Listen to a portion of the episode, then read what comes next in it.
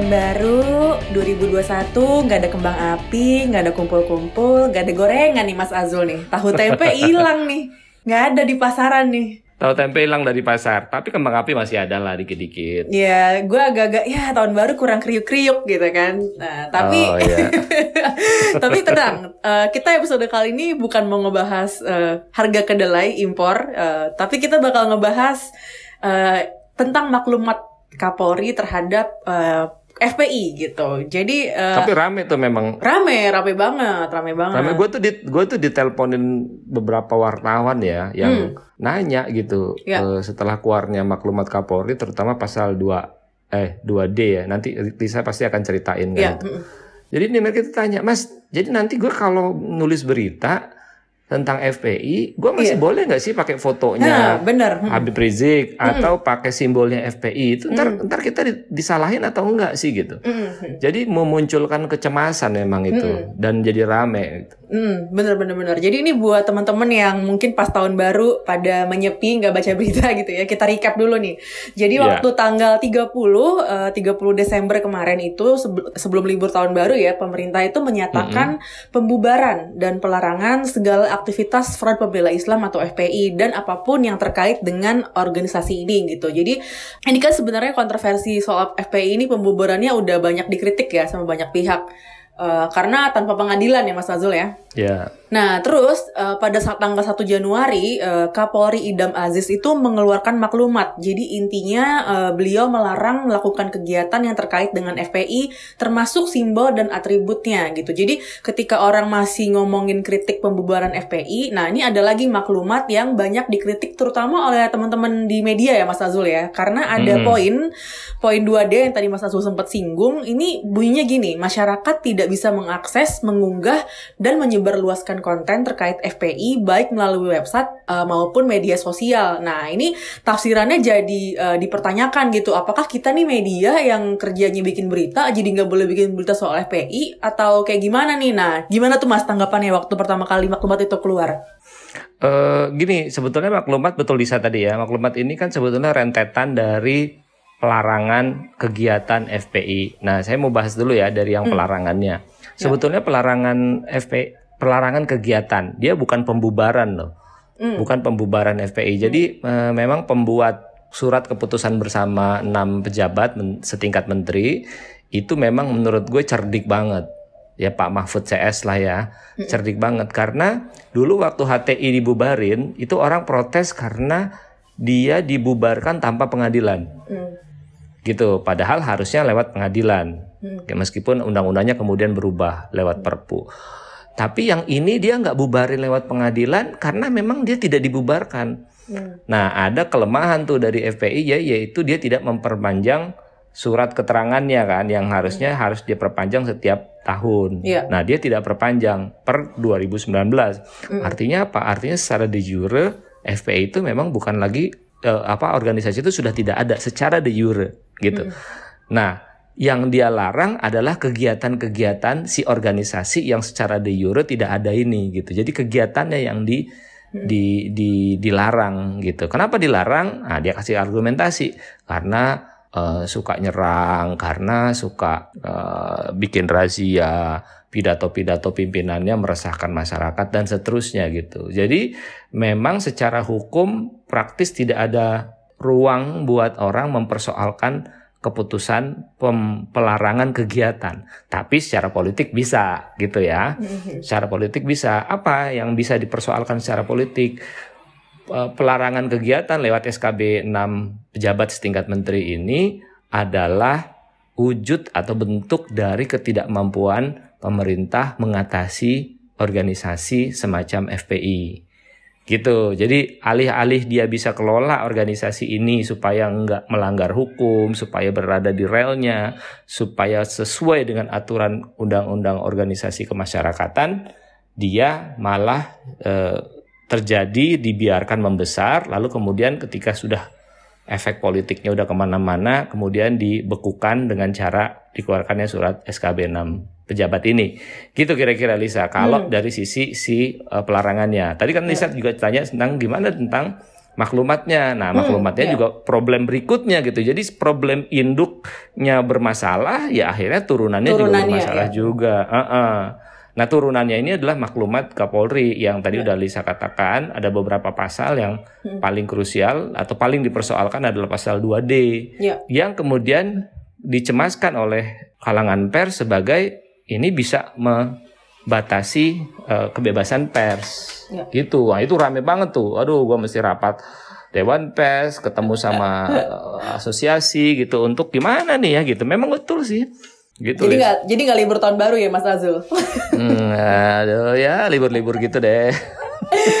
Oke, jadi kali ini kita akan ngebahas editorial dari Koran Tempo. Ini terbit eh, tanggal 4 Januari 2021. Judulnya Kekeliruan Maklumat Kapolri. Nah, ini tuh eh, menelisir ya, ini poin-poin yang dianggap eh, bisa dipermasalahkan nih dari maklumat Kapolri yang terkait dengan FPI. Eh, tadi kita udah sempet singgung eh, soal poin 2 itu. Nah, ini disebutnya di editorial kali ini adalah maklumat ini merupakan wujud penggunaan kekuasaan yang berlebihan nih karena eh, nanti Mas Azul akan eh, jelasin ya Mas ya. Cuman kalau boleh eh, aku sebut dulu nih poin 2-nya biar eh, jelas dulu duduk perkaranya. Di poin kedua ini Kepala Kepolisian Negara Republik Indonesia mengeluarkan maklumat agar eh, A. Masyarakat tidak terlibat baik secara langsung maupun tidak langsung dalam mendukung dan memfasilitasi kegiatan serta menggunakan simbol dan atribut FPI. Kedua, masyarakat segera melapor kepada aparat yang berwenang apabila menemukan kegiatan, simbol, dan atribut FPI serta tidak melakukan tindakan yang melanggar hukum. C. Mengedepankan Satpol PP dengan didukung sepenuhnya oleh TNI dan Polri untuk melakukan penertiban di lokasi-lokasi yang terpasang spanduk banner, atribut, pamflet, dan hal-hal yang terkait dengan FPI. Nah, eh, terus yang poin eh, 2D-nya ini adalah masyarakat tidak mengakses mengunggah dan menyebarluaskan konten terkait FPI baik melalui website maupun media sosial. Oke Mas Azul, kita bedah dulu nih ya dari poin-poin eh, poin nomor 2 dari maklumat Kapolri yang kemarin keluar. Nah, kalau di Hmm. poin 2B disebut eh, bahwa eh, beliau meminta masyarakat melaporkan jika ada kegiatan FPI. Nah, ini menurut Tempo di mana nih Mas kelirunya? Ya itu kan bisa memancing konflik horizontal loh di dalam masyarakat. Hmm. Ya kan? Ingat tuh kita dulu pernah juga tuh di tahun 65 sama juga masyarakat itu dijadikan eh, perangkat untuk melaporkan eh, kegiatan-kegiatan yang menyangkut Partai Komunis Indonesia. Nah, itu terjadi konflik horizontal dan itu bisa tidak akurat soalnya. Dia bisa karena dia nggak suka sama tetangganya, nggak suka sama mantannya atau apa, dia bisa asosiasikan itu dengan eh, lembaga yang eh, dilarang. Oke. Nah, terus selain soal eh, masyarakat lapor ya, masyarakat lapor itu ada potensi konflik eh, horizontal. Nah, ini yang ma- yang maklumat yang poin 2C juga kita bisa bahas nih, Mas. Jadi eh, ada wewenang buat Satpol PP supaya bisa mereka bisa bersih-bersih nih, bersih-bersih spanduk, pamflet dan sebagainya. Nah, ini kelirnya di mana nih, Mas? Nah, kalau itu problemnya adalah problem organisasi. Jadi maklumat Kapolri itu kan berlaku untuk Kapolri, eh sorry untuk kepolisian dong. Ya. Nggak ada hubungannya sama Satpol PP. Satpol PP itu kan lembaga di bawah institusi yang lain yaitu pemerintah daerah gitu. Jadi menurut gue salah alamat tuh pasal 2C itu. Ya. Nah, katanya maklumat ini sebenarnya nggak punya kedudukan hukum yang kuat ya, Mas. Sebenarnya kalau dibanding dengan eh, pra- ya, peraturan gitu. Benar. Jadi kalau kita baca di undang-undang eh, apa namanya strata hukum gitu, itu tidak ada maklumat itu. Wah, nggak ada sama sekali gitu. Maklumat itu lebih kepada internal kepolisian. Tapi harus harap diingat ini maklumat levelnya level maklumat Kapolri yang Ya. punya implikasi terhadap aparatur kepolisian di bawah gitu. Jadi bayangin kalau eh, pasal 2D itu dipakai eh, oleh kepolisian di level bawah itu dia bisa menggunakan itu sebagai trigger gitu. Saya menjalankan maklumat Kapolri dan dia kemudian pakai pasal-pasal yang lain dalam melakukan pengawasan terhadap pemberitaan. Nah, itu yang berbahaya sekali. Nah, ini terus kenapa ya Mas kira-kira eh, Pak Kapolri ini mengeluarkan malah dia meminta polisi untuk mengambil tindakan hukum tuh kalau ada yang melanggar isi maklumat bisa diambil tindakan hukum gitu. Berarti kan itu menyalahi aturan ya sebenarnya. Ya itulah kita juga lagi bingung tuh kemarin eh, rame ya di kalangan pers terus kita juga ada beberapa eh, meeting untuk membahasnya.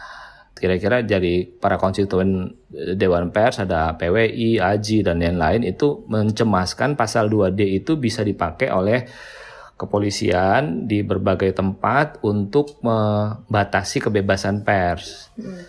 Gitu. Yeah. Karena gimana dong kalau misalnya apa uh, asumsi tempatnya Lisa atau Tempo hmm. nulis tentang follow up atas sebuah pemberitaan tentang FPI yeah. apakah masih bisa menggunakan hmm. kata FPI, yeah. menggunakan simbol FPI, menggunakan foto dari pimpinan FPI misalnya gitu. Mm Nah, kalau pakai perpatokan pada maklumat 2D kan nggak bisa gitu. Mm Nah kemudian jadi rame. Nah setelah rame uh, saya dengar Humas Polri mengeluarkan edaran lagi uh, berkategori Telegram yang uh, mengingatkan kepolisian di mana pun di Indonesia untuk merefer pada maklumat itu tapi dia menegaskan bahwa maklumat ini tidak berlaku terhadap pers hmm. gitu jadi ada semacam revisi tapi revisi dilakukan oleh uh, ini di bawahnya apa namanya pejabat di bawahnya dan tapi jangan lupa hmm. di di baik di TNI maupun di kepolisian itu aparat itu sangat me, berpegang pada strata jadi hmm, maklumat iya. kepolisian itu dikeluarkan oleh Kapolri kemudian telegramnya kepala biro humas ya itu dilakukan oleh humas sebuah se pejabat berbintang dua gitu hmm. Kapolri berbintang empat itu bisa jadi confused juga gitu ya. saya mesti hmm. nurutin yang mana kalau pakai strata ya dinurutin uh, maklumatnya Kapolri hmm. jadi intinya sebetulnya uh, revisi atas dalam tanda kutip ya revisi ya. atas maklumat Kapolri oleh pejabat humas itu juga jadi tidak efektif Hmm. Mas ini gue jadi kebayangnya gini sih sebenarnya. Kalau kita uh, uh, kita kan profesi di media, kita punya dewan pers, kita juga punya undang-undang pers yang melindungi kita dalam bertugas gitu ya. Artinya kalau hmm. bikin berita tentang FPI ya betul tadi Mas Asu bilang itu nggak kena tuh, nggak nggak masuk di hukum. Tapi berarti kalau publik gitu ya, mereka lebih rentan dong posisinya Mas, karena mereka nggak punya nggak bisa terlindung dalam undang-undang pers kan? Iya betul. Jadi uh, sebetulnya kan ada undang-undang lain ya, yaitu undang-undang hmm. yang melindungi kebebasan berekspresi, kebebasan berbicara, kebebasan berekspresi. Memang itu berada di di luar ranahnya pers gitu. Uh, tapi sekali lagi sekarang semenjak dikeluarkannya undang-undang ITE kan kebebasan berekspresi itu kan menghadapi tantangan yang sangat besar kan. Ya. Hmm. Gitu. Jadi uh, alih-alih orang bisa menyampaikan pendapatnya, kita temukan di berbagai kesempatan para aktivis, orang yang berdemo, bahkan apa eh, percakapan-percakapan dalam grup WhatsApp untuk merapatkan rencana demo itu bisa juga dijadikan dasar untuk uh, dikenakan pasal undang-undang ITE. Itu kan yang terjadi sama hmm. demo-demo yeah. apa namanya anti pelemahan KPK, omnibus law dan seterusnya kan. Yeah. Gitu. Jadi memang uh, masyarakat umum jadi lebih lebih rentan. Betul itu. Masalah umum jadi lebih rentan karena setiap unggahan yang dikategorikan sebagai apa sebagai eh, berita-berita uh, atau unggahan atau posting yang melanggar hukum dalam pengertian menyampaikan uh, serangan kepada pemerintah, memecah belah, memfitnah, ujaran kebencian itu bisa dikenakan pasal di Undang-Undang ITE. Hmm. Gitu dan itu sudah banyak korbannya sebetulnya. Ya. Berarti ya jadi lebih gawat nih ya buat teman-teman uh, mungkin jadi lebih was-was nih karena mungkin wah gue bukan orang media gimana nih kalau gue ngepost tentang uh, eh, FPI gitu misalnya. Mm -mm, uh, mm -mm. Itu ada kekhawatirannya. Nah ini selain itu juga di editorial Tempo juga disebut nih bahwa maklumat supaya uh, pub, uh, publik ngelapor nih kegiatan FPI ini uh, ini tuh ini mas mengingat pada masa lalu jadi ketika ada kelompok masyarakat yang teranggap dianggap terafiliasi sama F, uh, eh, PKI banyak mendapatkan perlakuan diskriminatif. Nah, ini mm -hmm. boleh nggak Mas dijelasin kenapa Tempo menyebut tindakan terhadap FPI ini mirip sama kejadian ketika PKI dulu tahun 65? Iya, yang seperti saya katakan tadi. Jadi hmm. kalau masyarakat dilibatkan untuk mengawasi masyarakat lain apakah mereka mengunggah berkegiatan untuk mendukung FPI itu kan konflik horizontalnya sudah di depan mata gitu. Ya. Hmm. Jadi memang tidak bijaksana menurut saya uh, apa yang dilakukan ini gitu.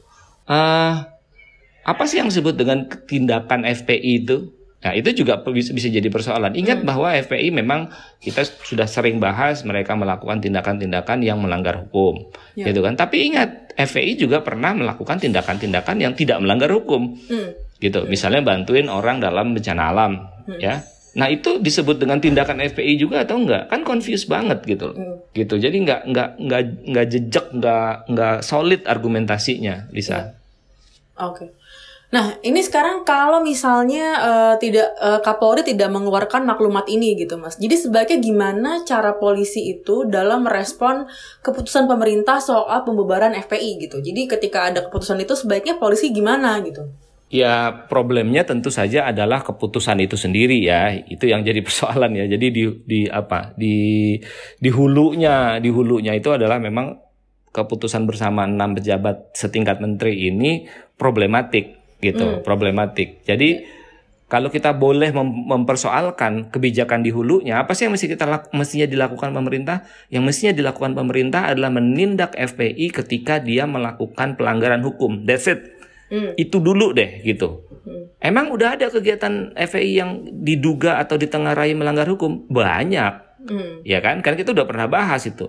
Itu kan semua nggak pernah nggak pernah jelas tuh ujungnya hmm. ke mana gitu loh. Ben benar memang pernah terjadi eh, apa namanya Pak Rizik Sihab diadili ketika ada bentrok di Monas waktu itu ketika ada demo dari kelompok-kelompok yang pro kebinekaan. Tapi sampai situ aja kegiatan-kegiatan yang lain nggak pernah di ditindak gitu. Akhirnya apa? Akhirnya menjadi besar dan menjadi sebuah fenomena politik. Ketika dalam kasus Ahok eh, demonstrasi-demonstrasi menentang itu juga tidak didudukkan pada tempatnya Bahkan polisi mengambil tindakan untuk memproses kasus Pak Basuki Cahaya Purnama sendiri. Gitu. Jadi banyak sekali hal-hal yang membuat orang bisa berpikir bahwa FPI ini beyond hukum, gitu kan.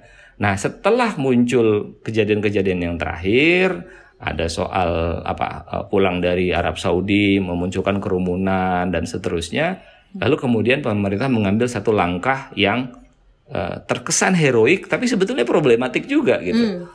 Terkesan heroik gitu dan orang seneng kan tepuk tangan semua gitu. Kita udah pernah bahas soal ini bagaimana uh, pelanggaran hukum dilawan dengan pelanggaran hukum pula gitu dan orang tepuk tangan aja gitu. Ah yang penting musuh gua udah dibubarin, udah ditangkep, gue seneng gitu. Ya kan? Nggak gitu juga kan cara berpikirnya mestinya karena itu di, di hulunya. Nah sekarang di hilirnya gimana kalau pertanyaannya Lisa tadi? Mestinya ngapain sih Kapolri kalau ngelihat bahwa maklumat itu stating di obvious, mestinya tidak nggak perlu ada maklumat, hmm.